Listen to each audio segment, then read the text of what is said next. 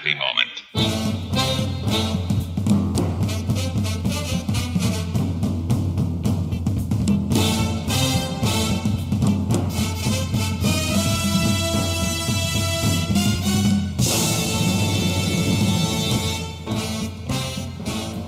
Hello and welcome to episode 9 of the Kaiju Groupie podcast. I am your host, Michael, and for this episode, I had the privilege of sitting down with the always wonderful Lisa Naffziger to discuss her background as a professional artist and storyteller, what current projects she's working on, her perspective from being a prominent female voice within the fandom, and all points in between.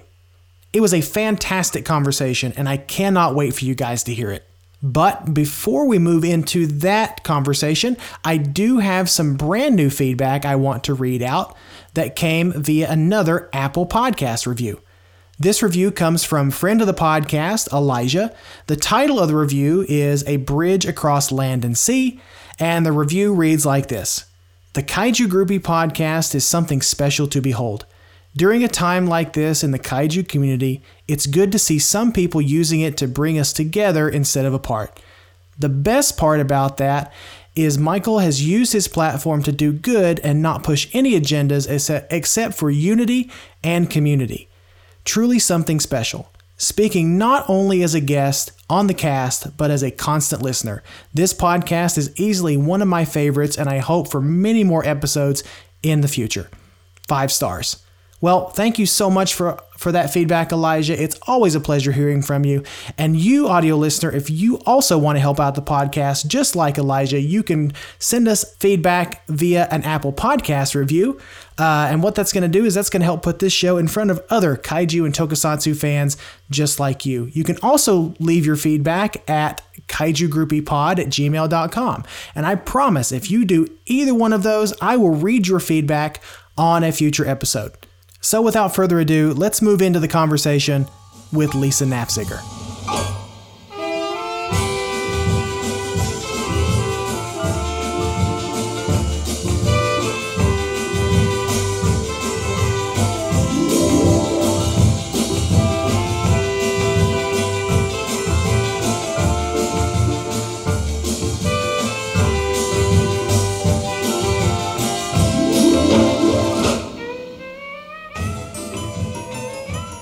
Lisa, thank you so much for joining me for this episode of my podcast. How are you doing this evening? Good. Thanks for having me. Um, I'm excited that we connected in another podcast and I get to be a guest on yours this time too. So, yay, new friends. Yeah, for sure. For sure. Like you and I were just talking just now, and uh, uh, this is uh, this is just a relaxed conversation. Like I said, this is an opportunity for you and I to get to know each other and hopefully, uh, you know, talk about something that the listeners will find interesting. And I'm sure we will because, you know, you are into a lot of stuff. So it's a good way to put it. yeah, yeah, that's a good way to put it. But it's all good stuff. Like I, have been an admirer of yours for a while now. Um, you've been sort of a known entity within this fandom for for a little bit. I first discovered. I first got to know you when uh, our friend David had you on his podcast for building a bridge, and that's when I that's when I found out about you. And I've been so I've been uh, following your work ever since, and I just I've really enjoyed the stuff that you've put out. Oh, thank you. I've always wondered how people end up finding my stuff, like where the roots of it are. Hmm. Hmm. Yeah, it's uh like I'm just thrilled that there was another uh female comic book artist in this fandom that does great art. So yeah, that's when I when David when when you put out that episode with David, I was you know I was super intrigued by by your story and everything that you have going on. So, um, you know, speaking of that, for anyone who may not know, all three people who may not know who you are, Lisa, uh, let us uh, give us a little insight on who who is Lisa Naffziger and uh, throw in a little bit about the work you do on top of it. Yeah, so I'm Lisa. I think a lot of people probably know me online from drawing the really neon kaiju portraits and then maybe my participation in Kai July, another drawing challenge um, over the summer. So yeah, like I said, I'm interested to see where people find me from the start, but I, I can see which posts get a lot of traction and it's usually when I draw. Yeah some kind of neon portrait. Or maybe most recently, I drew Eleking with a gun. So not to trademark that yet, but um, that was me. um, Uh, yeah, because I saw that a few weeks. I don't know how long that's been a thing. I think it's what been three or four weeks now at this point. And yeah, that one. It, it's weird how it, it's weird the kind of stuff that that us and the giant monster fandom latch onto, right? Right, the things that catch on. yeah, exactly. But it's been super fun. It's been super fun watching you, and uh, it's been fun watching you grow over the last. Uh, like I was just saying, I discovered you through David's podcast. That was what, nine months ago, and it's been really great seeing how you, as a person and as a voice in this community, has evolved in such a short amount of time. There's definitely like this steep um, like if not that we're supposed to look at the um, the charts or anything of uh, sure. like online feedback, but when I do check up on that stuff, it's funny to see like there'll be this big upswing when I post something, or like I try to find out what that correlates to. So the Eleking thing mm. was a hit, um, but before that, I think I was even just surprised to find that there was a community. Um, I mean, I've always liked monsters and dragons and dinosaurs and things like that. Mm-hmm. But um, to find mm-hmm. out that there were still people um, like actively enjoying the Godzilla fandom, um, that was pretty mm-hmm. cool mm-hmm. to stumble across a couple years ago. Yeah, yeah. So, I mean, how, how what what got you into all this anyway? Like what what what got you hooked is what I'm probably trying to drive at. Right. I think I've said it before that there seems to be some kind of gateway drug for people. Either it's going to be like they get really into animals or specifically dinosaurs. So i'm one of the dinosaur mm-hmm. kids. Like i really fixated on that when i was a little kid. I loved um, right. the toys and learning their names. I watched every like special that was on tv um, walking with dinosaurs. I had my grandma record that um, on a VHS yes. tape so that way i could watch it over and over again. So the interest has always been there for that sort of thing. Um, and I'd watched a couple Godzilla movies with my dad growing up. I talked to him about it recently because I was thanking him, like, oh, you got me into all this stuff. So thank you for leading the way. And he's just like, oh, I just found some weird bargain bin movies. Like, I was surprised he didn't have like this nostalgic attachment to it like I thought he did. But he was just like, oh, it was fun to watch together. But I guess mm-hmm. he's not really a, a Godzilla fan after all. it's interesting. It's interesting how our parents do that for us, right? Because mm-hmm. you know, grow, you know, growing up, I was also like one of those kids that was big into dinosaurs. It was in the 90s. I'm a 90s kid. So uh, it was dinosaurs, Jurassic Park, uh, Power Rangers, etc., etc. That's what I was into. And then I discovered uh, Godzilla, and I discovered Godzilla through just literally my parents uh, saw this marathon on television and decided to record this for me. And then that was I'm glad you said gateway drug because I have literally said before, you know, Godzilla is my gateway drug into everything else that, you know, this fandom has to offer, the good and the bad. And we were lucky enough to get um, in the late 90s the Godzilla movie in the United States. So that was another thing. Wait, what what movie was this? Remind me. I, I don't know what you're talking oh, about. Oh, have we blocked it from our memory? uh, I, well, was Matthew Broderick in it? I don't remember. I, I, remember there being something about fish and worms fish. and a, fish and worms and a pregnancy test. That's all I remember. Oh my gosh, the cartoon was fantastic. I feel like that was something I remember way more than the movie. I love that show. Oh yeah, yeah. I love the cartoon. Like I, I, I I remember I remember the first time I I discovered that that cartoon was on television, be, like in the in the good old days of TV Guide. Um, it was on the cover of TV Guide, and I thought, well, holy crap! There's uh there's more Godzilla coming in the form of a cartoon, which is great because, you know, I pers- I'm one of those people that enjoys the cartoon more so than the movie. Although mm-hmm. I do respect the movie, it's not great, but I know there are people out there that love it, and I can watch it not necessarily as a Godzilla movie, but maybe as just a right. giant monster movie.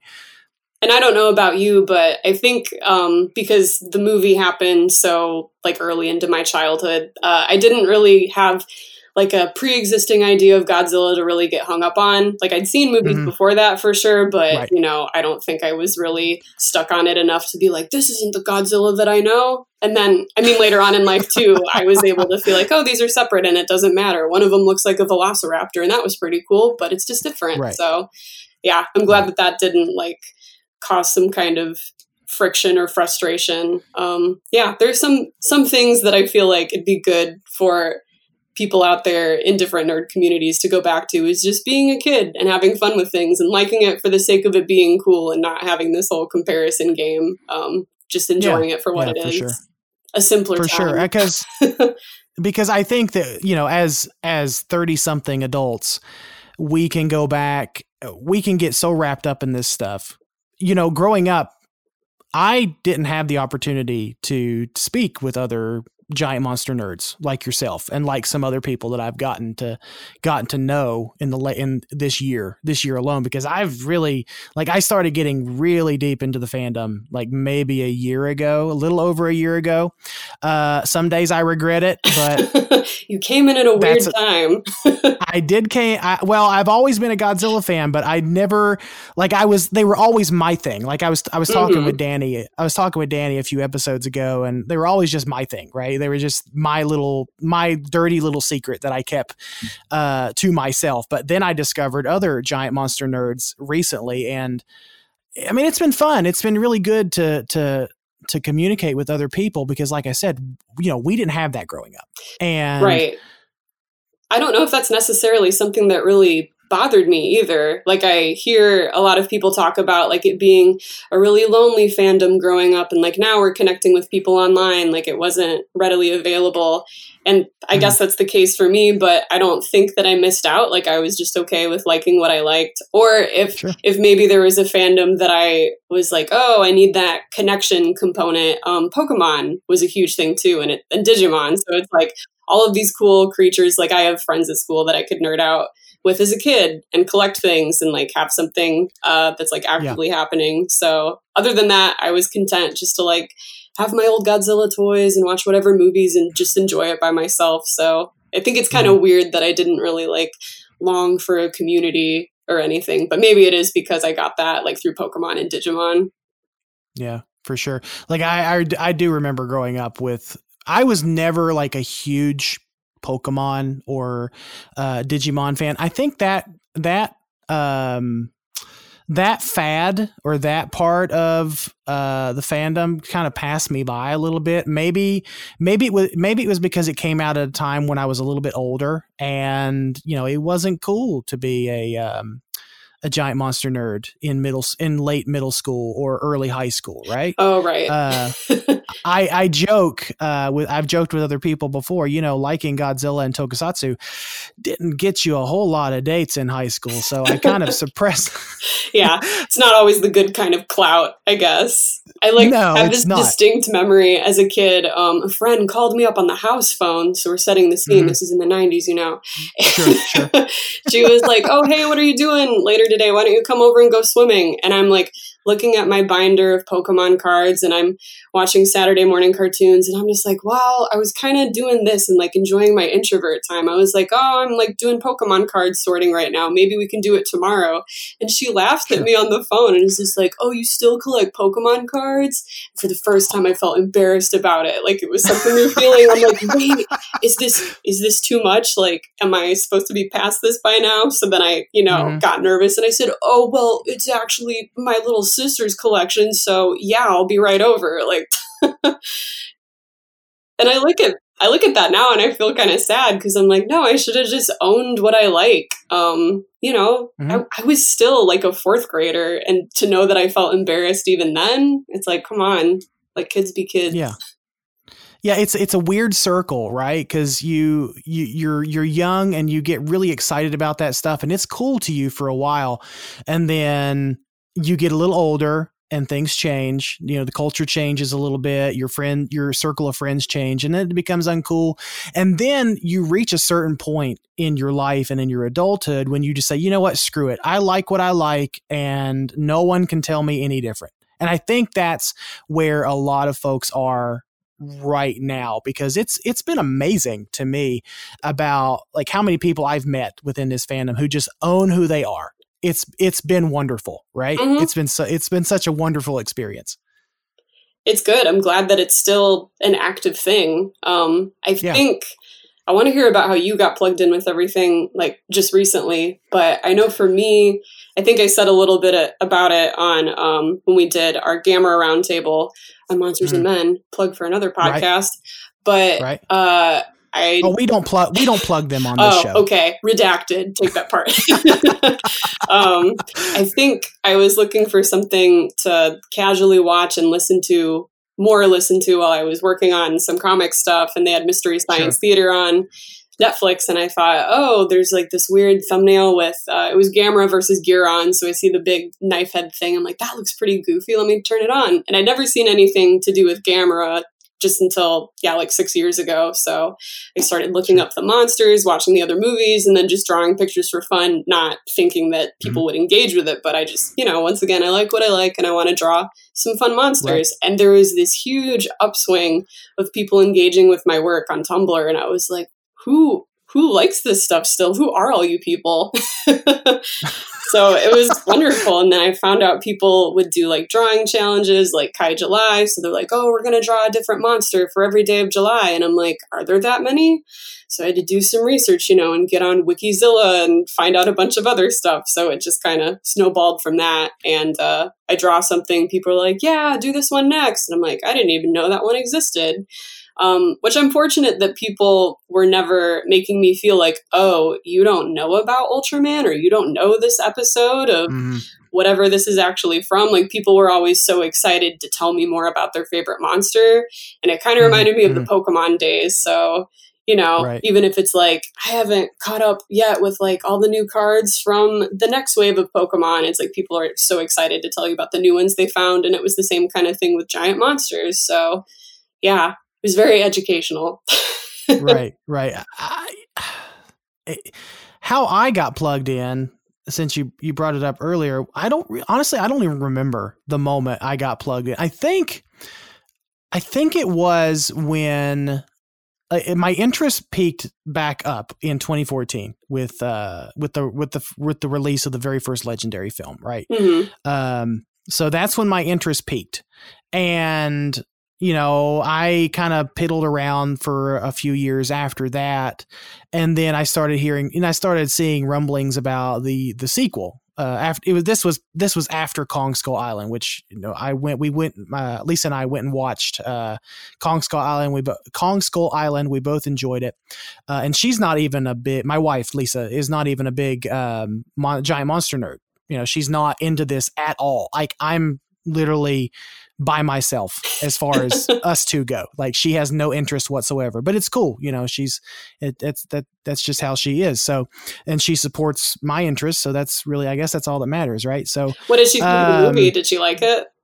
She did. Yeah, she liked it. She liked 2014. Uh, she thought it was kind of sad mm-hmm. uh, in parts. She really liked Kong Skull Island, but I started getting plugged in more to the fandom stuff when I started seeing leaks and spoilers and things for King of the Monsters. Mm. And I started researching it more. And so I went on this journey to find all the movies, right, that I didn't own at the time.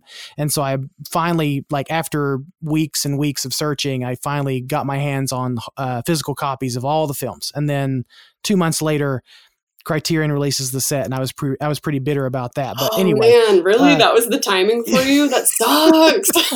that was no. that was yeah. That's that that yeah. That really was that really sucked. Like uh, egg on my face. Um, but I started digging. Like I at first I started digging into the Facebook groups, which if you've never been a part of the one of the any of the Godzilla Facebook groups, that tends to be an animal unto itself. There's like, some mixed results there. yeah, definitely. I, I got plugged into a couple of the bigger ones and I quickly found out that uh, m- maybe these big groups of uh, like a hundred like a 100,000 people or 30,000 people or plus uh, all screaming about the same thing probably was not for me. So uh, I started joining some of these smaller, more nuanced groups where I could talk more one on one with other fans. And that's sort of how I got started.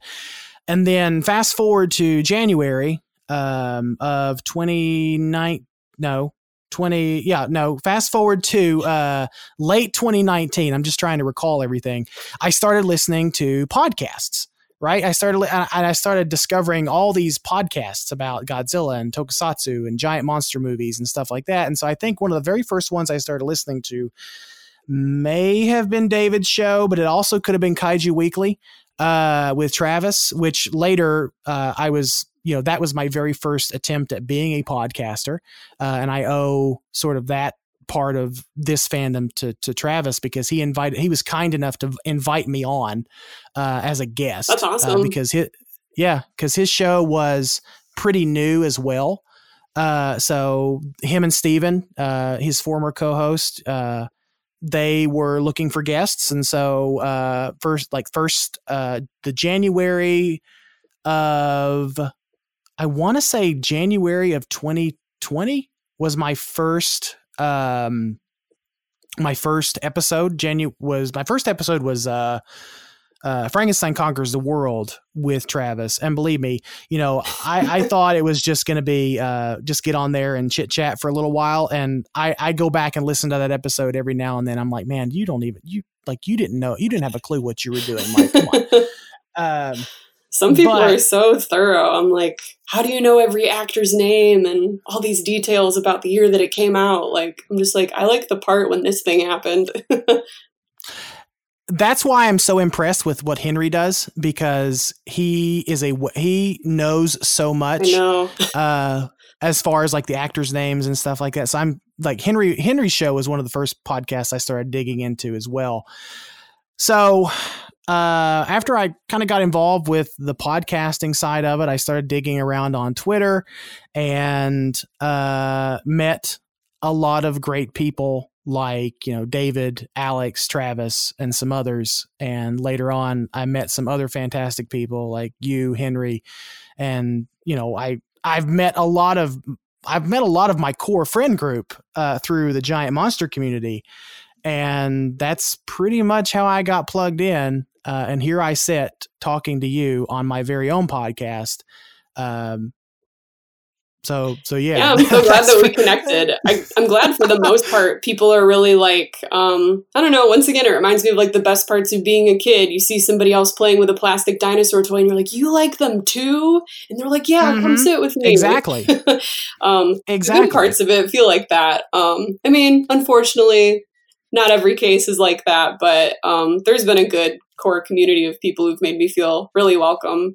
And I get the question a lot too, um, being a female creator. Uh, people are like, mm-hmm. what's it like for you? Do you feel unwelcome? Do people treat you any mm-hmm. differently? Mm-hmm. Like, what's your experience like?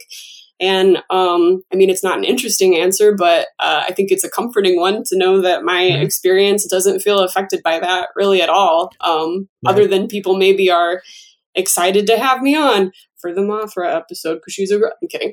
Shout out to Gargantuan Cast. No, that was fun. Um, yeah. But yeah. no, like uh, people treat me like I'm supposed to be there, and I want to do that for the same for other people. Um, so right. I'm glad that that hasn't affected my experience at all. I'm glad that people, yeah, just like that I draw stuff and then shout at me to do more, and then I do more. So that's been good. Yeah. Um.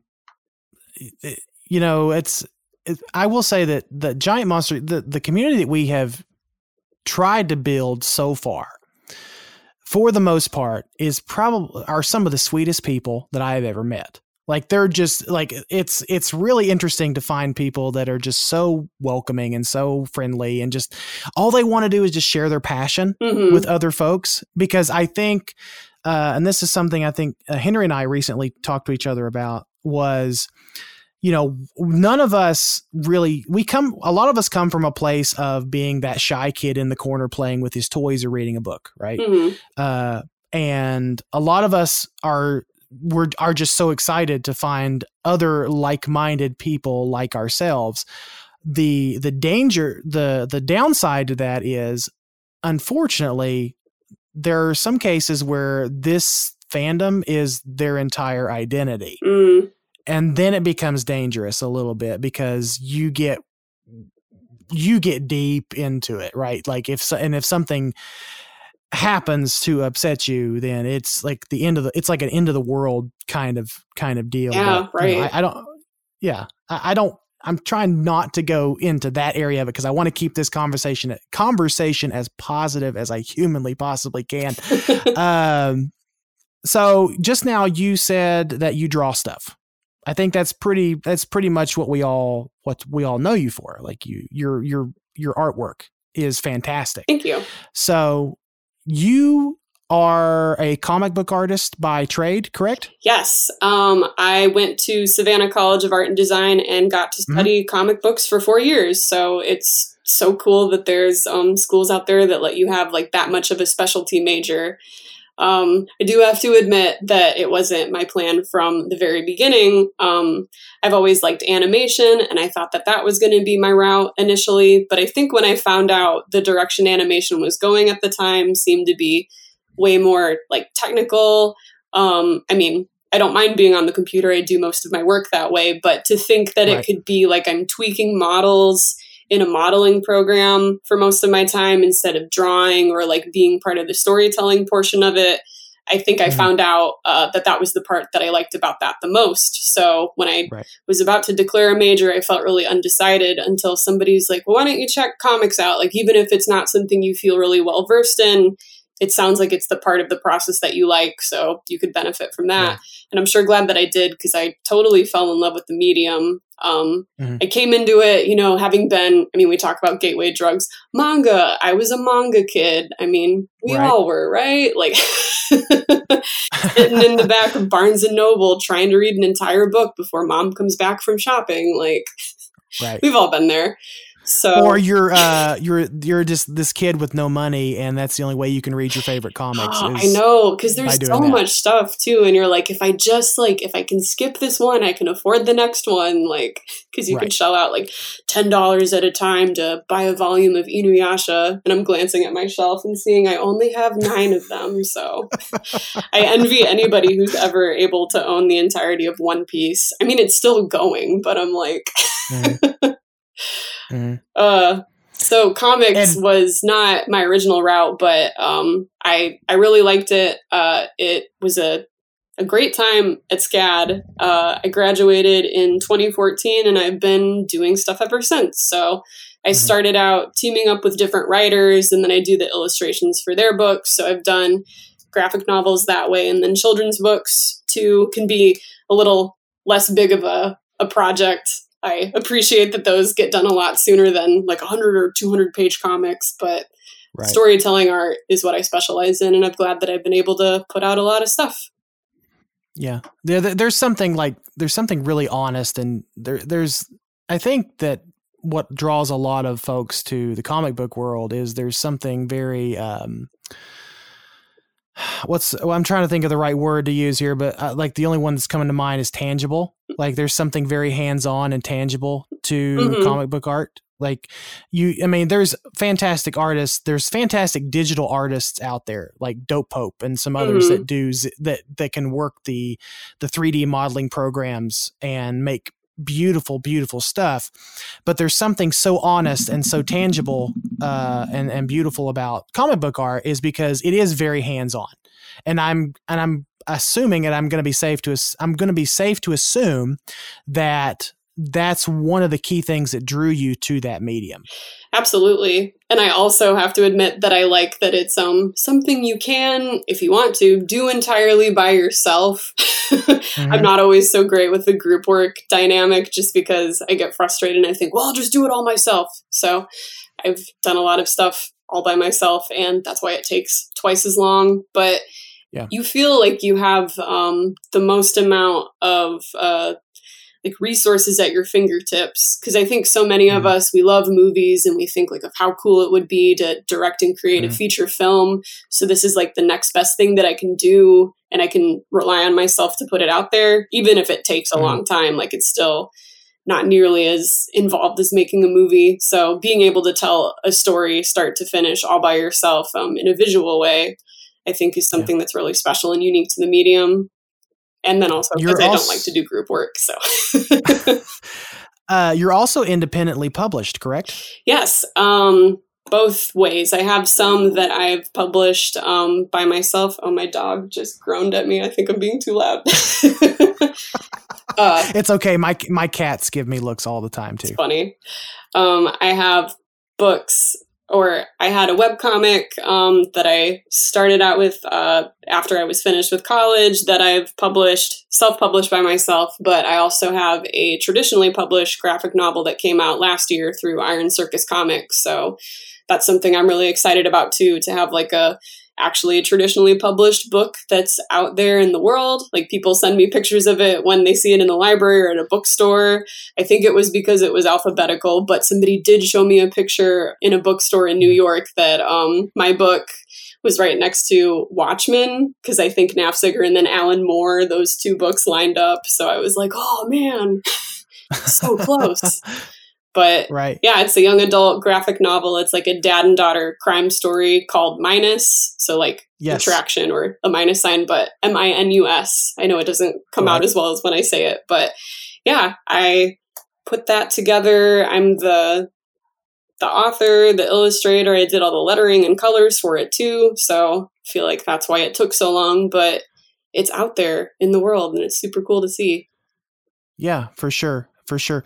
Um, but we also you also publish a webcomic that has become Yes. really popular as well too. I'm really you? glad that it's taken off. Um, something that is different about webcomics than traditional publishing is, I mean, as you're working on it, you can share Mhm. pages of a webcomic week by week and get feedback from people. So sometimes that's that like extra dose of encouragement for me that people are liking what's happening so far and they have some quick input or feedback for me the direction that it's going. So I really like that engagement and I think it helps boost me in the right direction to want to continue. Whereas if you do a graphic novel um, the classic way, a lot of times you have to do it in solitude with no feedback other than from your publisher or your editor. And then at the end of it all, you don't know how people are going to like respond to it. So there there are pros and cons to each, but I am excited to be working on a webcomic again because I get to talk to all of you. Right, right, for sure. And it's it's it's a really wonderful webcomic, right? Because I uh I just started reading it. I am about I'm I'm about three or four pages into Attack of the Audit, Okay. and yeah, I'm I'm about three or four pages in, and I'm enjoying myself. Uh, I'm enjoying myself very much. It's it's a very well well illustrate well illustrated. There we go, and well written comic. So. You know, speaking specifically about taking back Toku, which is the title of the web title of the webcomic, where did that idea start with you?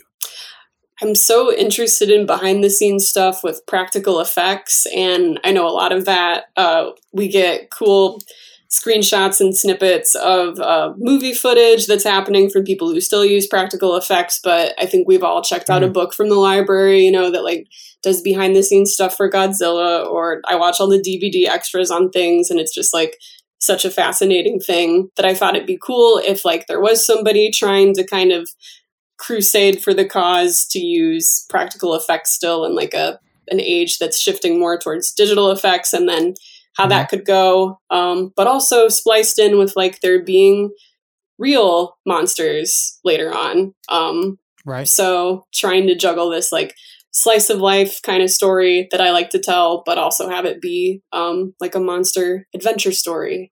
Yeah, I like Right. both of those things, so I wanted to figure out a good way to do them both. And also, it seemed like it was more uh, pressing or relevant to do with all the discussions that I hear surrounding, oh, the human characters are so uninteresting in all these monster movies.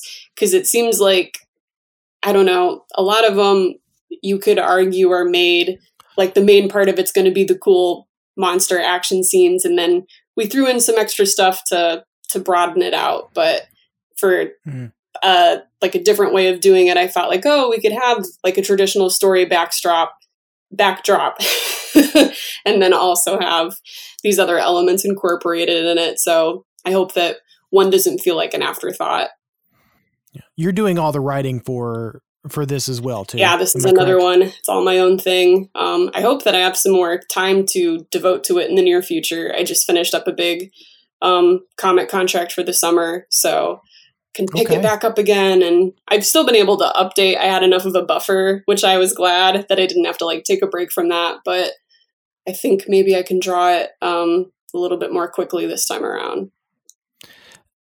So I'm going to assume that COVID has actually worked in your favor this it has, yeah. I feel like I'm one of the few people to say that. I was like, oh, this is such a great year to stay inside and draw. right, right. It, like, yeah, it's uh, flattened out all of my social obligations, or like there are even things that are still I'm involved with. But you know, you can you can live stream church on the weekends. You can do a Zoom call to like chat with somebody real quick. Um, yeah, yeah. I've sure. been able to draw in the background the whole time. I'm like, yes, I'm listening, mom, and I'm still like scribbling on my screen. so it hasn't been all that bad for me. I mean, I miss going out and doing stuff and seeing people. I was sad that a lot of my comic, well, actually all of them, all the comic events that I do this year were canceled. So that was a bummer because I do like to see everybody. Right. Yeah. Like if you're in a creative field like this, it's you know, in the age of COVID, it's I mean, it's really good to be in that field. Um, it's just unfortunate that it's sort of a lonely place to be, especially if you're a if you're self-employed like you and I are. Mm-hmm. You know, I work from home as well, and so I have to force myself to go outside. Um, it's tough, and yeah, it is tough. And uh, like before, I it, it's interesting because before COVID, um, I was sort of an I was a little bit of an introvert as far I was well I should not introvert's not the right word to use. I was a little bit of a homebody anyway. Like I I'm comfortable here. Like I just like to be in my all I like to be in my workspace, you know, with with my music and just everything, you know, all the everything in its place and just it's my happy place, right? And when COVID hit, um, and I was forced to stay here, it's like my brain said, "Well, no, I don't want to do this anymore. So maybe being a homebody is not the best thing for me." Um, it shifts your perspective, and it probably wouldn't have been any different for you, right? Like if if you had carried on the year without thinking too much about it, maybe not much would Right. have changed. But it's like that whole denial of like, no, now I realize like like I can't go out and do stuff. Now I'm mad. Right. Right, exactly. It's before it was I don't want to go out and do stuff because I had an option to or not, but now it's like I can't do it, and now it's a problem. Right. I just I miss having the opportunity to say no instead of it being an automatic no. Like exactly, exactly. And you know, you know, my wife and I have been pretty. we- My wife and I have not been pretty fortunate. We've been very fortunate because, uh, you know, she works outside of the home. She works at one of the major hospitals here in in in town in the town where we live, and I work from home. So my job has not really changed a whole lot. Uh, I am an art director for a for an agency out of St. Louis, and you know I'm able to work with a variety of projects throughout the week. And you know my my routine didn't really change much come January February when things started getting really bad. Um, same with Lisa; she still had to work outside the home. She had to go to the hospital every Mhm. day. So I mean, we've been pretty blessed. And like you said, you know, church is streamed now, which I miss. Like I miss going back to church like to see everybody and like you know actually fellowship with everybody because Mhm. i think that's an important thing to do um but it's also really nice to sit in your pajamas and you're and you're drinking coffee on a sunday and you're just enjoying uh just enjoying the service or or whatever and you don't have to worry about you know smiling at people you don't necessarily want to smile at or or or lingering too long in the lobby and chit chatting with making small talk with people Yep. you know it's it's that kind of I stuff feel you. right and that sounds really trivial no, no, no. I, I know what you mean. no, yeah, for sure. But I want to get back to uh, taking back Toku just for a second because, like you mentioned, the human characters, and I'm and I was really curious by reading through some of these, reading through some of these uh, pages here. What were any of these characters inspired by actual real, like real people within your life?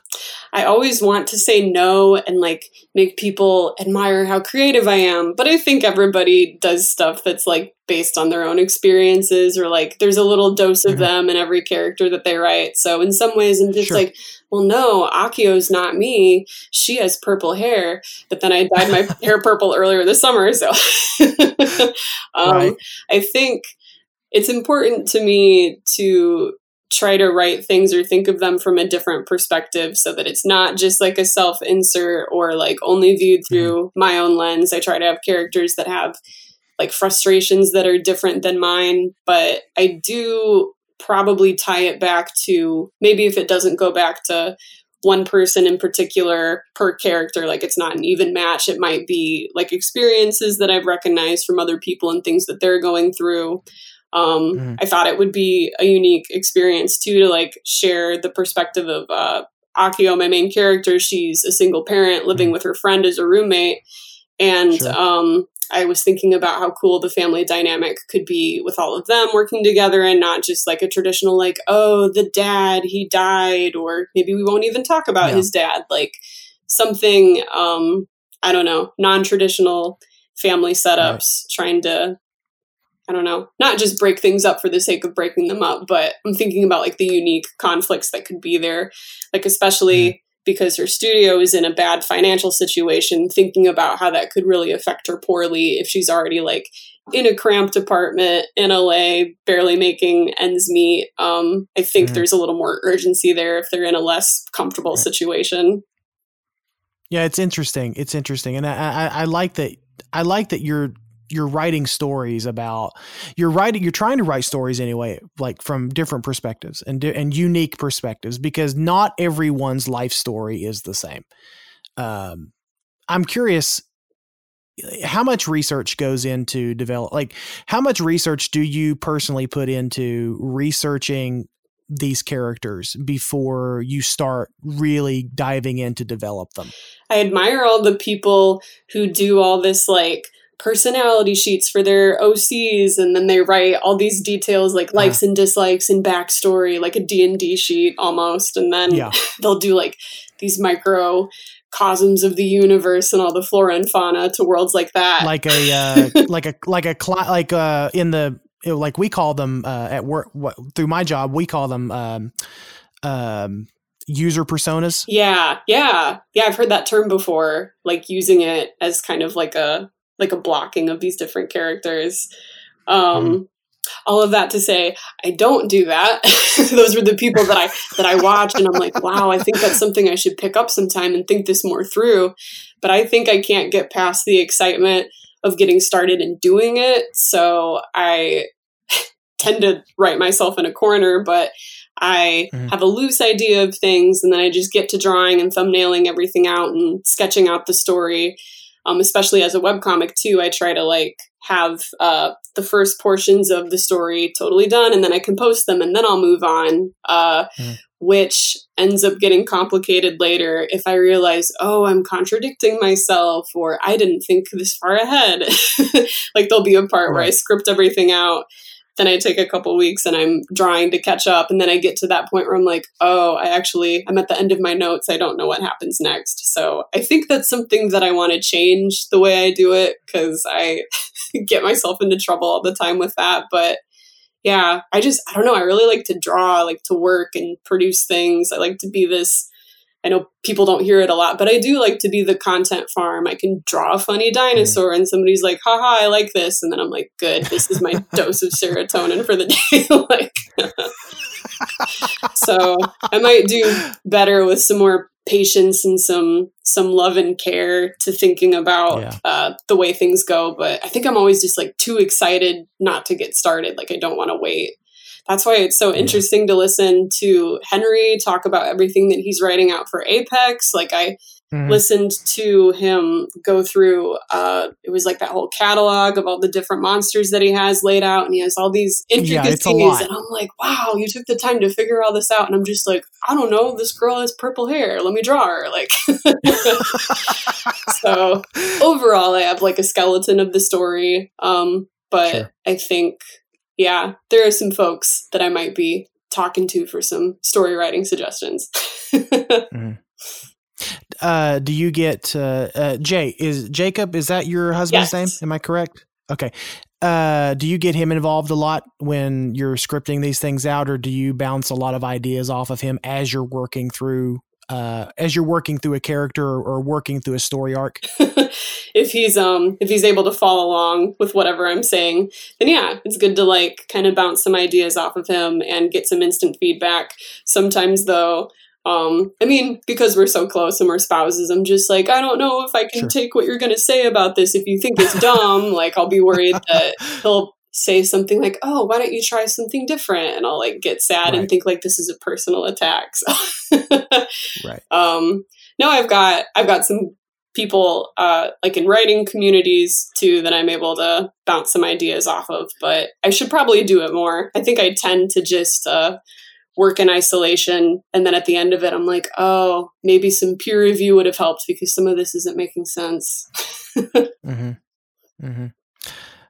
I'm curious. I'm sitting here, like I'm, I'm, I'm curious. I'm listening to you uh, talk about all this, and I, I'm wondering, and if you don't mind me asking, what's, um, what's some things? What is a one thing, one major thing, or a few things that you've learned about yourself while developing these comics and developing your artwork?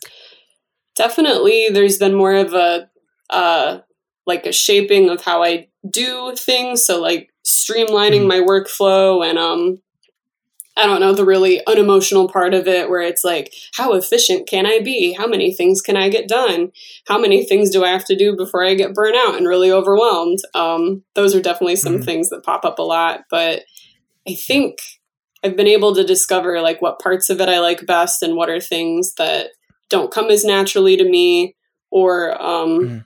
I'll even find that I like to go through things uh, and figure it out and be really clumsy with it in order to Yeah. be able to share what I've learned with other people. Like I have suggestions for well, now I feel like it's all an efficiency thing. Like, this is a better way to set up your workflow, and this is how many pages you could schedule out for something. But Right. yeah, I I really like to work. I guess is what I figured out. I Yeah. love to just to make stuff all the time. It's super fun, and I don't find that I get too much to a point where I get really burnout, which is good because I know that can be a huge problem when it happens to Mm-hmm. Yeah. people.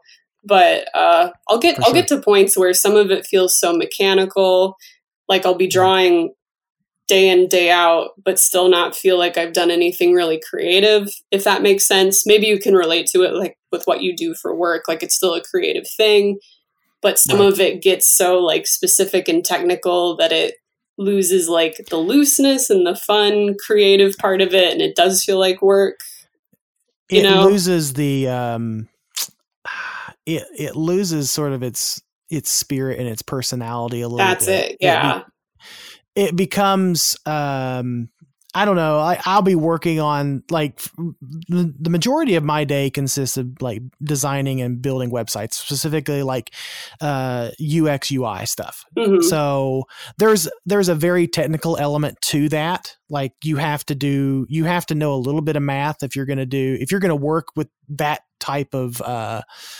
um medium's not the right word to use, but uh, if you're gonna if you're gonna work in sort of that area Mhm. of of design, there is some math and s- some math and some technical stuff involved, and I hate that kind of stuff honestly. I do. I was sitting uh, in a meeting the other day, and we were going through sort of the we were going through our list of of things that need to need to happen that week, and they and uh, my creative director Kirk he looks at me and says, "Mike, um, we need to pump out." Uh, three. We need to pump out a few of these brand guides for client X, Y, and Z this week. Do you want to take those? And I just said no. I don't. At least you were I- I don't- I don't want to take them because I hate doing brand guides. I hate doing stuff like that because it's it's it's creative to a point, but it's not the same as sitting down and having an open canvas or an open artboard and you get to do and you get to work through that those um you get to work through all that stuff the way you think it should be worked through like you know doing like doing more mechanical what i would call busy work Mhm. just bugs me to no end and um um shoot there was there was one oh um yeah there, you, said something about said something about burnout and Mhm. like recent like burnout is a is a real thing and I admire people I admire people like you that can just sit down and just power through something and not be fazed by it right? Uh without showing any like sort I cuz I don't see like I've I've sort of watched you evolve online and just through your art and some and your interactions in the community. I've just seen I've just seen you evolve as a person throughout this throughout knowing you Mhm. and knowing of you um i don't see you burning out like at all like i don't see like any of that that stress like you don't project any of that stress that may that maybe you be you're you're probably feeling that but yeah, the, the illusion has po- been cast then successfully.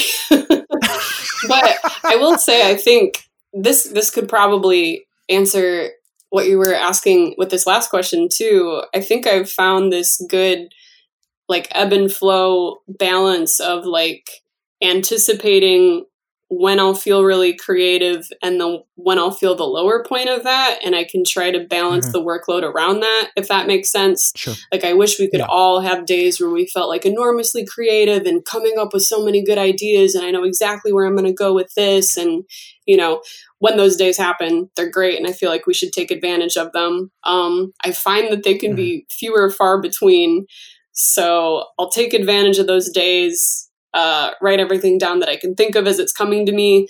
But I do notice the rest of it is that like gosh I feel this art block or writer's block. But the thing Mhm. that's good about comics or projects that are so long form is there are way more days where it's not dependent on you having an idea. It's you just doing the grunt work. So it's like I only need like this glimmer of the idea to like figure out what I'm doing next and then the rest of it I can just like it's still brain work but you know you can kind of Yeah. tune out for a little bit just draw and watch a movie in the background talk to a friend um I try to balance that out a little bit so I don't get to the point where I'm paralyzed and I think like I don't know what to do I don't know what to draw because I like Mhm. try to have that planned out on a more creative day or even just Yeah. the uh the way social media can connect you with people and taking suggestions. Like I love when I open up a prompt on Twitter or Instagram. I'm just like, hey, I want to draw a cool monster. What's your favorite one from Ultraman? And then everybody will send me a ton of suggestions. I'm like, okay, now I know what to do every day. like it takes Right. away a lot of that pressure. Yeah, for sure. Um, I know this probably don't. This probably doesn't get talked a lot. It doesn't get talked about enough, or even a lot, really, with with the with in the creative fields. But, um, do you ever feel like? Do you ever feel imposter syndrome for what you do, Lisa? Yes. Like, do you ever have that feeling? All like- the time. Yeah. So uh, the reason I bring that up is because I have several friends who are in the creative fields and they're new. Like they've not been doing this very long at all. And one of them specifically was was telling me the other day, it's like I just feel like a huge imposter. Like I, I just feel like I'm just kind of, you know, in, playing around in Photoshop and, you know, trying to pass myself off as a real artist or a real designer. Um, do you have any advice for those for those folks?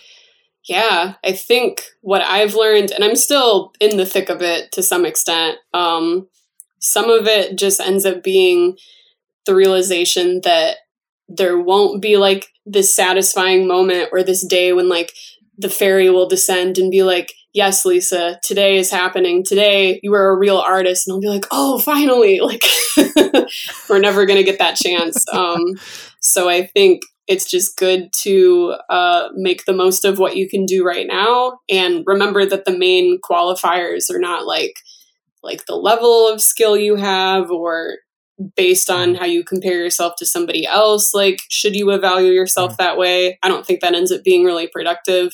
Somebody had pointed out to me like the qualifying terms are okay can you call yourself an artist? And then you think well no i I'm not good enough or I don't do this often enough, but somebody's like, but are you doing it at some points? And you're like, yeah, I, I draw. I do funny monster drawings on the internet. Does that, does that count? And the answer is yes. Like if you're doing something, then that's really all it takes. Um, I know, especially, I feel there's this pressure for people who have like degrees in different creative fields and feel like the imposter syndrome in mm-hmm. that regard. Like well i have a whole degree in music or comics or whatever in film that you decided to go forward with and you think like oh i'm just like i'm not a real director i'm not a real artist i'm not a real musician. But it's like well if you're doing it every day or you're doing it at all i think you qualify like there shouldn't be this disqualification just because you think you're not at the level that you want to be at like if you're actively doing it that's really all you need and that's been such a comfort to me because I think like, oh, well, I'll finally be happy when I have a book, and then it's like, well, I have a book. So then the, the line actually moved. It's like, well, when I have like a book that's a bestseller, when I'm the next this or that, or when I get an Eisner Award, it's just like the bar is always going to be moving. So I think right. we just have to decide to be happy now. I feel like that's something my mom would say, but no, it's really true. Mm-hmm. Yeah. Yeah, I, I, like what you said there about the bar constantly moving. Like there's like you know, I as I was coming up sort of through my like through my career, like my early days as a quote unquote designer, when I was feeling that um, imposter syndrome, and I and I think that's something that we all suffer with. If, suffer with if we're um, in any creative field whatsoever, I think you're going to experience some degree of imposter syndrome. And the one thing that I've had to remember is I just log in every day. I do the best I do the best possible work that I can and hope that it's going to be hope that it's going to turn out okay. I mean, that's really all you can do is just do the best work that you possibly can. Mhm. Yeah, well said. Cuz I think we we get really sad when we look at other people and we think like what they have is what it's going to take for me to actually be mm. happy but then it's surprising because yeah. i think sometimes like i didn't expect to get where i am now and i really thought it would make me happier or it would like fix whatever frustration i had but then it's actually yeah. better for me to see that this is this is like a me thing this isn't like a mm-hmm.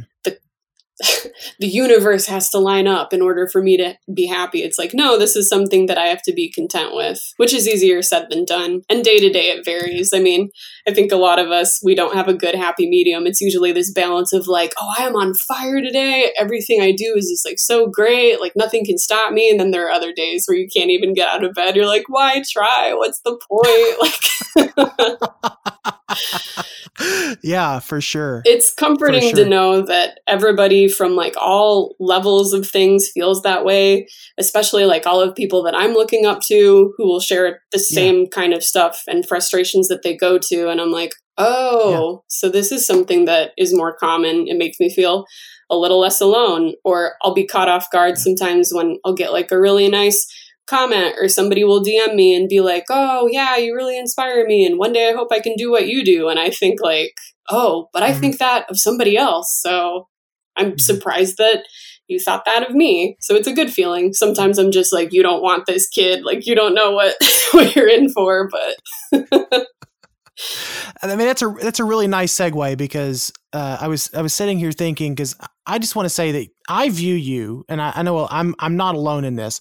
I view you as a really prominent, very positive. Just I don't know what else word I don't know what other hyperbole to use, but like just a fantastic voice within the giant monster community specifically. Thank you.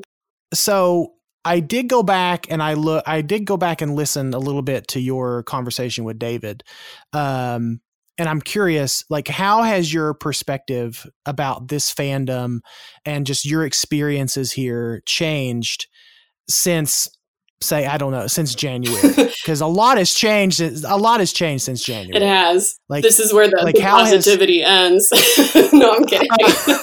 no, I I don't think so. I think there are some bright spots and there's some really dark spots uh, in this community. But I'm just curious from your perspective, being such a such a prominent female voice in this community, like how has your perspe- how has your perspective changed? Thanks for asking because it's something I've I've realized like it is a development. Um, I'm glad that it's an ongoing conversation, or at least the opportunity to like reflect on things and have important conversations. I don't like the inciting incidents that happen that make us feel like we've mm-hmm. regressed and have to like call people right. out or talk about things mm-hmm. that we thought we knew better about. Um, but mm-hmm. I think if there's one thing that really stands out to me, it's that even when there can be like bad things happening or like the, the veil is lifted and there are some people maybe that we looked up mm-hmm. to that turn out to be not so great or like they disappoint mm-hmm. us whatever kinds of things are going on yeah. a lot of people feel really discouraged because it's like oh this is somebody i looked up to or oh this is poison the well and none of us have a home yeah. anymore i like to think that it's an encouragement to like make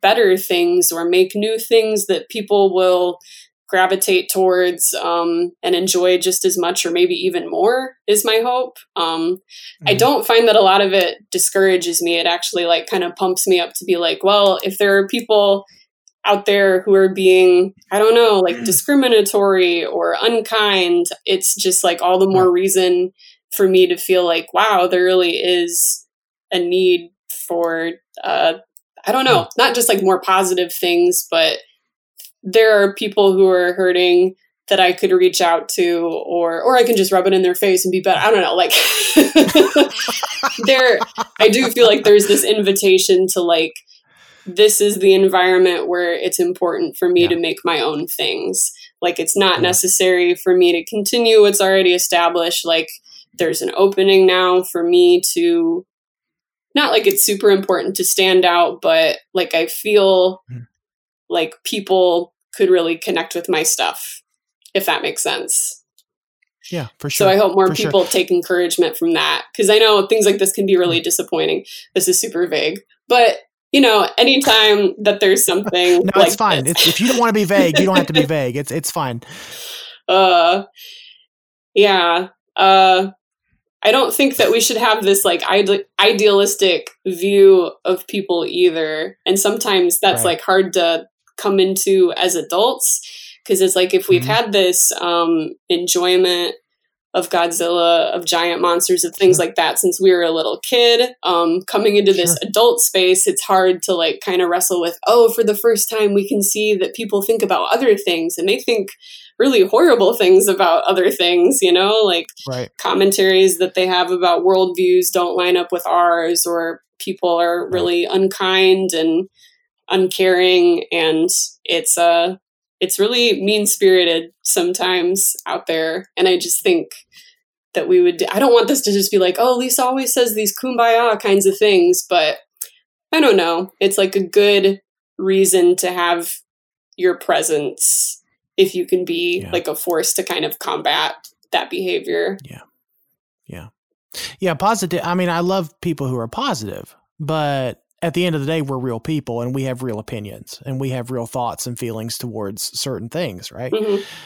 I mean, I, I I agree with all the stuff that that you're saying there, and I'm and I'm curious from your perspective, like how much like one thing that Eric and I talked about uh, when I talked to him was, you know, on on social media you have to have a strong opinion to cut through the noise right? And sometimes that strong opinion can either be too strong or too opinionated. And i'm curious how much of it is really what people think or how much of it is is an act? Like how much of it is a show is really what i'm sitting here wondering. I don't think that we get a lot of sincere initial reactions anymore because there is that pressure of like I mm-hmm. have the opportunity to like really think and edit what I'm going to say. And like the fact that I don't have to be face to face with this person when I say it, we both can like really go mm-hmm. to town with each other. So I think we really curate a lot of what we say. Not to say that that makes it entirely dishonest, because sometimes it is good to like, I'm not going to give my gut response and have it be a really heated reaction. Like, I'm going to collect myself and say things how I want to be understood. But sometimes I do wonder like if it takes away some of those genuine feelings like if you're taking into account the concern of like well if i say this how are other people going to respond and you're even thinking about people on both sides of the issue you're thinking like am i going to let people down who really uh, that i care about like am i going to let them down too if i'm quiet about it there's a really interesting conversation about like the complacency of people that's perceived like when they're mm-hmm. silent on issues too which right. some of that i don't think is a productive conversation because not all of us are plugged in every second of the day yeah. but there is something to be said like if everybody knows that you've seen what's going on and you've chosen to turn a blind eye to it it's like is there some complacency there so i'm definitely not arguing that like lisa you didn't respond to that two hours after it happened it was just like oh well i was at work so I didn't see I it. I mean, I I have a life, so right. Yeah. Anyway, but no, I I think that I'm gonna I, I want to play devil's advocate just for just a hot just for Mhm. a second. Like I I just want to say that that I think sometimes that you know the lack of commenting on a certain issue is not necessarily that that you want to ignore it. It's just that sometimes the conversation because is is so nuanced. There's that people don't really know what to say. hmm Yeah, that's a good point. And- I mean, and and does it? You know, everyone has an opinion. Everyone has a thought, uh, and sometimes it is helpful, especially when more when prominent voices. And I'm and I'll have to admit I'm a little bit guilty of this myself. Like I don't chime in when I should. Uh, but like I said, there's sometimes there are there are issues well outside of my pay grade that I feel like if I jump in, I'm just going to muddy the waters even more, and I don't want to do that. Mhm. I would rather let people who are more educated in those areas handle that. Right. Or even if it's like an experience that is not one that I am ever going to have. Um, sometimes Sure. it's like, I think that we're really eager to help people in marginalized groups and we want to come to their aid so quickly that we don't realize that we're actually talking over people who are going through those experiences. Yeah, yeah. I, I that is that's probably the best. That's probably the the most succinct and best response I've I've heard someone say. Thanks for letting me think that- about that. Yeah, for sure. That that's no problem because you know it's tough. So to bring it back around to a little bit of more positivity, because you know we can all agree that social media is one big cluster, Mhm. right? So at least it has been in the last couple of days. We won't get into that, but I'll just say it has been for the last couple of days. Um, where are some bright spots that you see in this community from your perspective? I think I there are people who I really look forward to like their creative endeavors and things that they're genuinely excited about. Like if maybe there's one good thing that's happened this year, it's that people have a little more time and energy to put towards some of their passion projects. So it's so Mhm. cool to see people come alive and be able to do that. Um, or start new adventures, um, or even like find the right fit for what they're doing and use the internet as a sounding board. I think about David initially um, talking about the response um, from doing blog posts versus um, trying the same kinds of discussions as a podcast and seeing that there was like such a huge difference of engagement. So it like wasn't an issue of the content; it was like how it was presented. So I think it's good for people to figure out um, what suits them best. So seeing people's Mm. projects come alive, trying new endeavors, um, that stuff makes me excited. And then, um, well, are there any movies coming out? I don't know. it's fun. It's fun to laugh with everybody about whether or not uh, King Kong versus Godzilla, or the other way around. Uh, whether that movie's ever coming out, I like the memes of things that happen. Like, it's good to laugh. with Honestly, I just wish they would. I wish they would just release it to streaming. Like I know that would take a huge chunk of their ticket sales, but I think that so many people are just so upset that that we've not seen hardly anything that it's it's making people a little bit insane, Mhm.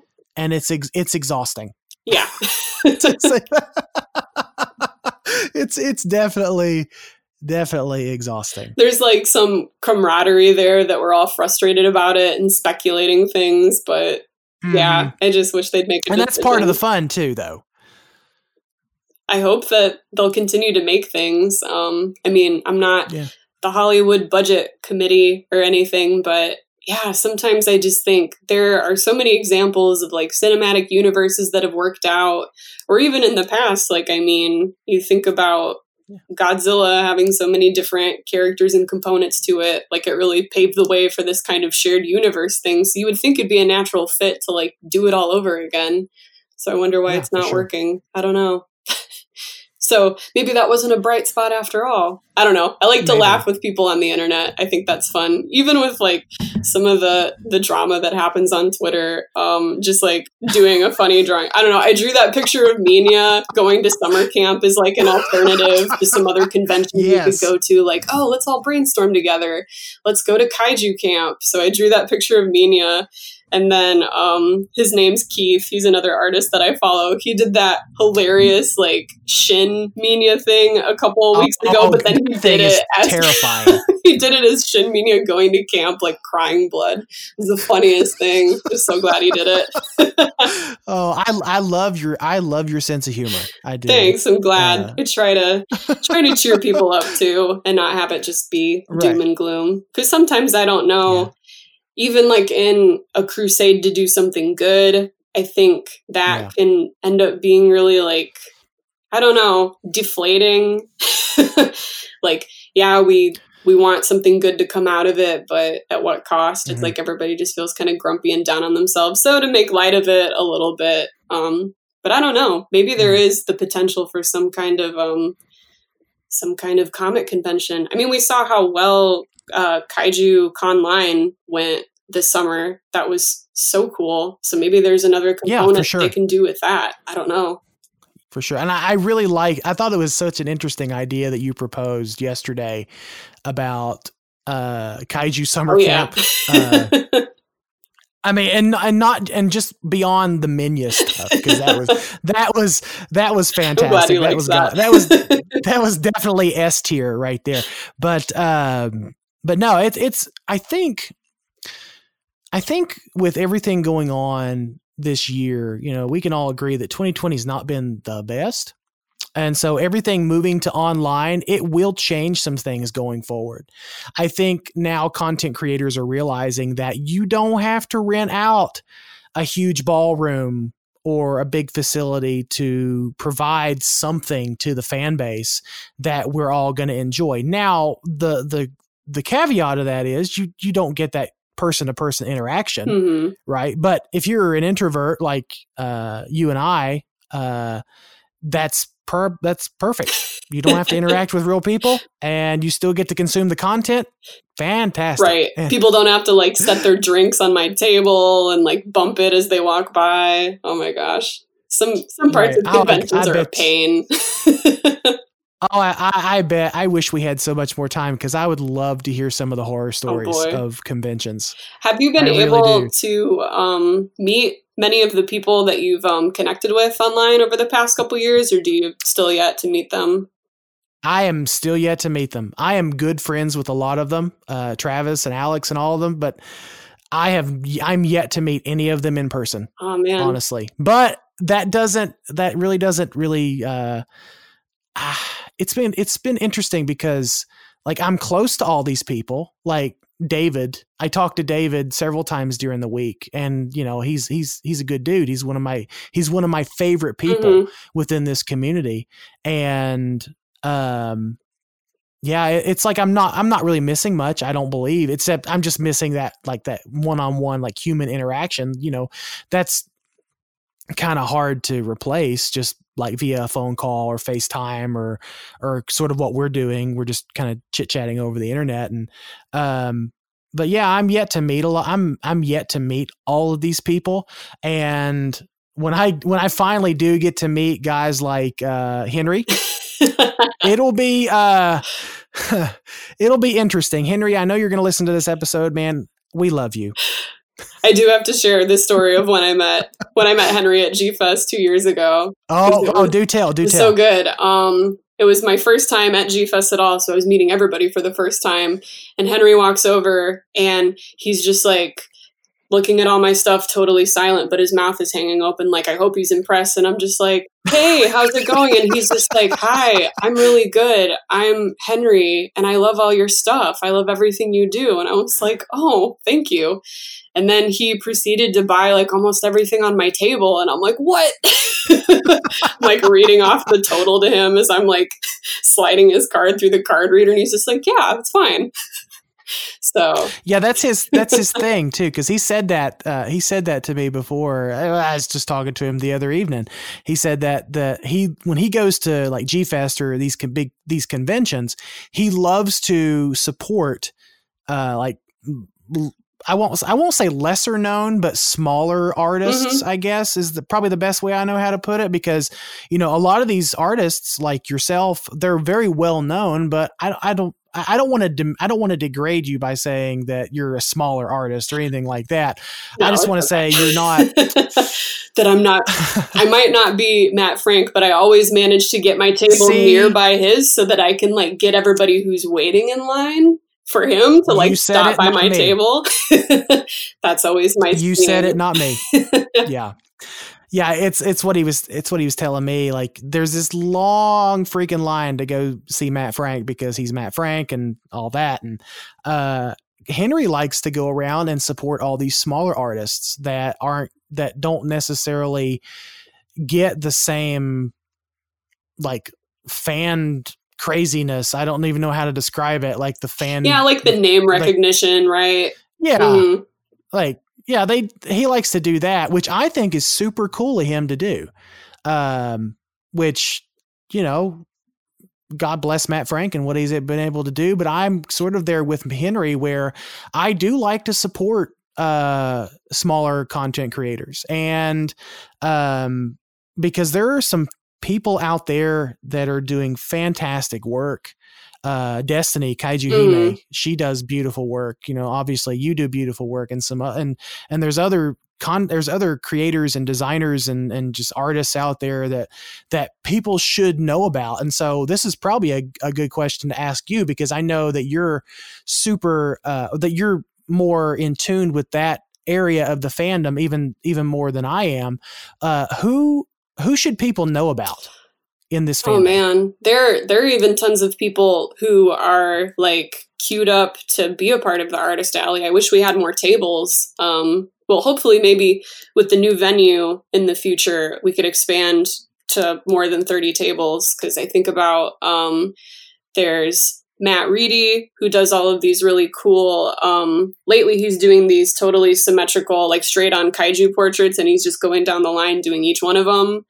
Um, Mhm. Those are really neat. And he was going to be in it this year, and then 2020 happened. So he's great. um, yeah, you know, Kaiju Hime is my buddy. I love when we can sit next to each other.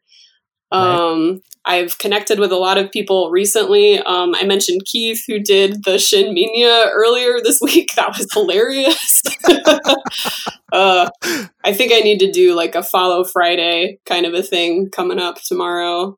That would be good you do that's the great thing about the art community is I think we're all so quick to like share each other's stuff. I don't ever feel like anybody's um I don't know, thinking, "Oh, this is only my art Twitter, like it can only be my stuff." Like no, people share each Mhm. other's things left and right. Yeah. They're always connecting me with other people. Um it's really cool when there are people that I look up to a lot who have been really I don't know, kind to me and reviewing my work.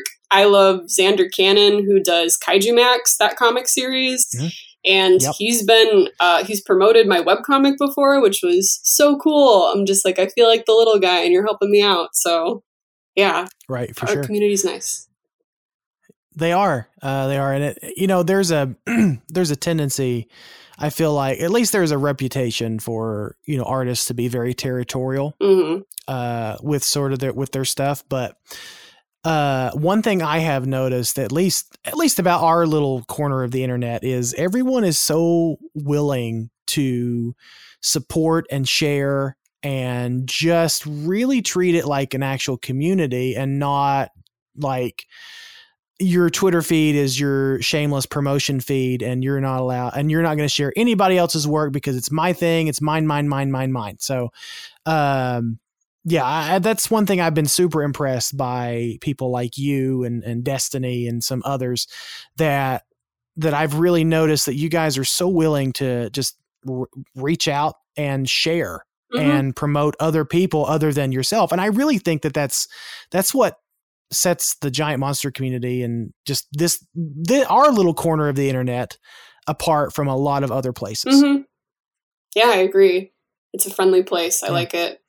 And that it doesn't Yeah, feel for sure. competitive. Like there are people who are willing to do collaborations too and um I don't know, join the same kinds of art challenges and I don't ever get the impression of just like, oh, well, you know, you took my idea, or like feeling protective or territorial about like, I think of being a little kid and watching a movie, being like, okay, well, I'm Gamera and you can be Zigra. No, I want to be Gamera. You know, it's never anything like that. So. yeah. Oh boy, that just flashbacks for sure. I volunteer to always be Zigra.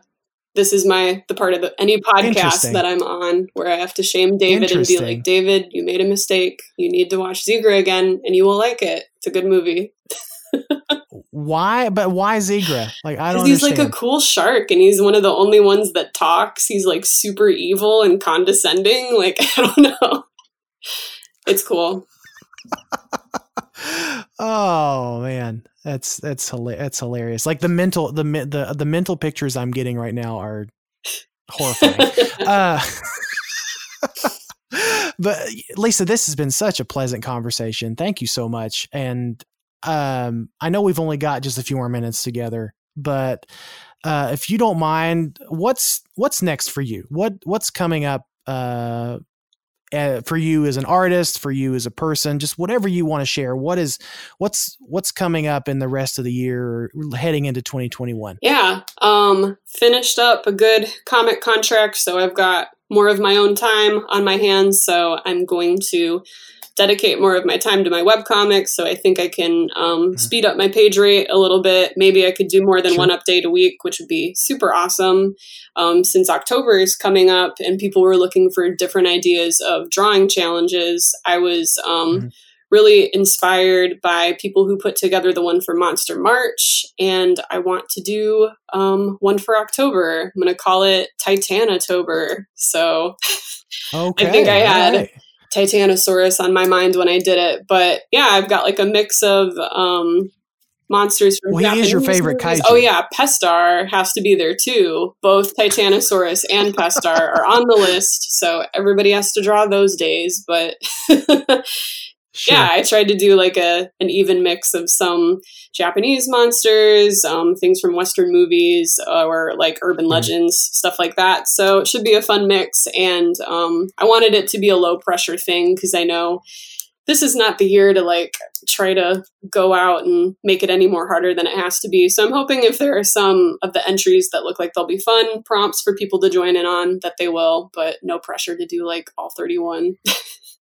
might be too much stress. So I'm going to be posting again after my hiatus, I guess, other than just yeah. the little Minya spam drawings. Um, I did propose that maybe I could do um, just just a Minya summer camp comic or something now that everybody's going to go to kaiju camp. I think that would be funny, but I don't know if I'll be able to do it. You okay? So that's gonna be your next. That's gonna be your next web comic. Is Kaiju Camp. I'm I'm already I'm already calling it right now. You've heard it here. Fo- you've heard it here first, folks. The next uh, major project to come out of Lisa Naffziger is going to be Kaiju Camp, uh, where Minya where Minya goes to camp for the first time. Applications are due Friday. oh boy, I'm I'm looking forward to that. Yeah, it's uh I, I enjoy all of your your theme months that you've put together. I think I think probably the my favorite one so far has been the, the what what was it? What is it? What did you call it? Where um where you did the kaiju pairings, like the different oh, pairings for yeah, that was another uh spinoff of Monster March. Um, I mm-hmm. just decided to because I've done it before where I just did individual monsters and there was going to be some overlap of a bunch of ones that I've drawn before. So I was just like, hey, with this kind of list, what ones could be a team to fight together? And people gave some cool combinations, so it was fun to draw them together. Yeah, it was. It was. I think. Um my favorite one. Well, there was some really traditional ones in there. I think uh, there. I think Megalon and yeah, Gigan made that the was list. natural. yeah, of course. Uh, I think what was it? Orga and the female, the female, the female Muto. I think that was one that was a super interesting pairing. If I'm not getting them, if I'm not making a mistake. Oh, I'm there. trying to remember. Uh, oh yeah, there was there was a lot, but it was a lot of fun. It, I was I was I don't know what who I voted for honestly. Uh, yeah, I, I have no idea, but there, I just know there was a lot of really, really interesting stuff there. Um, so here comes the part of the show that everyone else enjoys the shameless plug section. So, Lisa, give us the rundown on everywhere that people can find you online. I got my podcast confused for a minute. And I was just like, oh no, I was supposed to come up with a rhyme. I forgot. Like, um, so as always, half the battle is spelling my last name. But when you can, um, I'm Lisa mm-hmm. Naffziger on Twitter and on Instagram. That's where I do most of my posting. Um, and on Tumblr, my username is Rugops. Everything's linked together, so I think if you find one, you'll find sure. the other. And then um, I have a Patreon specifically for my webcomic. Um, I just had somebody else join it today as um, a generous $20 a month patron. So thank you so oh, wow. much. Okay. so shout out to that. Um, you can join the Patreon so that uh, you can get like updates early. I post all of my process. So, like the way that I'm sketching everything out, inking it, coloring. Um, that's been a good thing too. If I have any errors, people can mm-hmm. comment really quick and be like, oh, you forgot to draw like the buttons on somebody's shirt, or they were wearing a hoodie sure. in this panel, but now they're not. So, that's been helpful. But I do appreciate the support from Patreon. And um, yeah, Twitter probably mostly if you can stand it. Go on Twitter and look for the the creepy Minya drawings of Minya going to summer camp, and then you'll find me. yeah, you're. Uh, you said Instagram, correct? I know yes. you're. Uh, I that's, that's where I followed you. That's where I found you, and your artwork is was Instagram. I'm everywhere, or I try to be. Not on Facebook too much anymore, but that's probably for the best. Uh, that yeah, I was gonna say that's that's probably for the best. Like no one hangs out on Facebook anymore except for grandmas and. You did mention yeah. the the Facebook groups for Godzilla on there, and I have to laugh at. It's probably better that I don't remember the person's name, but I get a kick out of it every time. This person will just like no context, just post the name of a monster, and then people respond to it. So he'll be like Gigan, and then people are like, no. and that's the only only thing of the post. There's like no more content to it, and I laugh every time because they'll be like King Caesar. They'll be like, huh, maybe. like I don't know what this means. Like, are we voting on something? But try to picture this like council of people voting on things, and yeah, it's not looking good for King Caesar. So the the moral of the story: giant monster nerds are weird. It's true. We're all just they're all we're all just really weird people. Sometimes it's I mean, a good we, kind of weird, but it's pretty weird. It is. Yeah, it's pretty weird out there. Uh, so Lisa, thank you so much for this. This has been a really fun conversation. It's it's really it's been a pleasure connecting you connecting with you because this is the first time you and I have had a chance to talk with each other one on one. Yeah, I'm glad we're friends now. So thank you, magic yeah, of the sure. internet. Ex- exactly, exactly. Thank you, internet. And I'm not going to say thank you, COVID, uh, but yeah, if it wasn't for COVID, I probably wouldn't be doing my own show because I wouldn't be stir crazy here at the house and needing to talk to people. Uh, so, but, but in all seriousness, thank you so much. This has been a real pleasure. I am so happy to know you. I am really happy that you made time out of your busy schedule, your busy schedule, uh, to sit down and have a conversation with me. And most importantly, audio listener, I hope you enjoyed this conversation. And I want to encourage you to follow Lisa on all the things because she's a fantastic person and her art is wonderful. And all the things that she touches is gold. Oh, thank That's all I got to say. right. Uh, so until next time, I'm Michael, the Kaiju Groupie, signing off. Thank you for listening to the Kaiju Groupie Podcast, a podcast produced and hosted by Michael Hamilton using redcircle.com.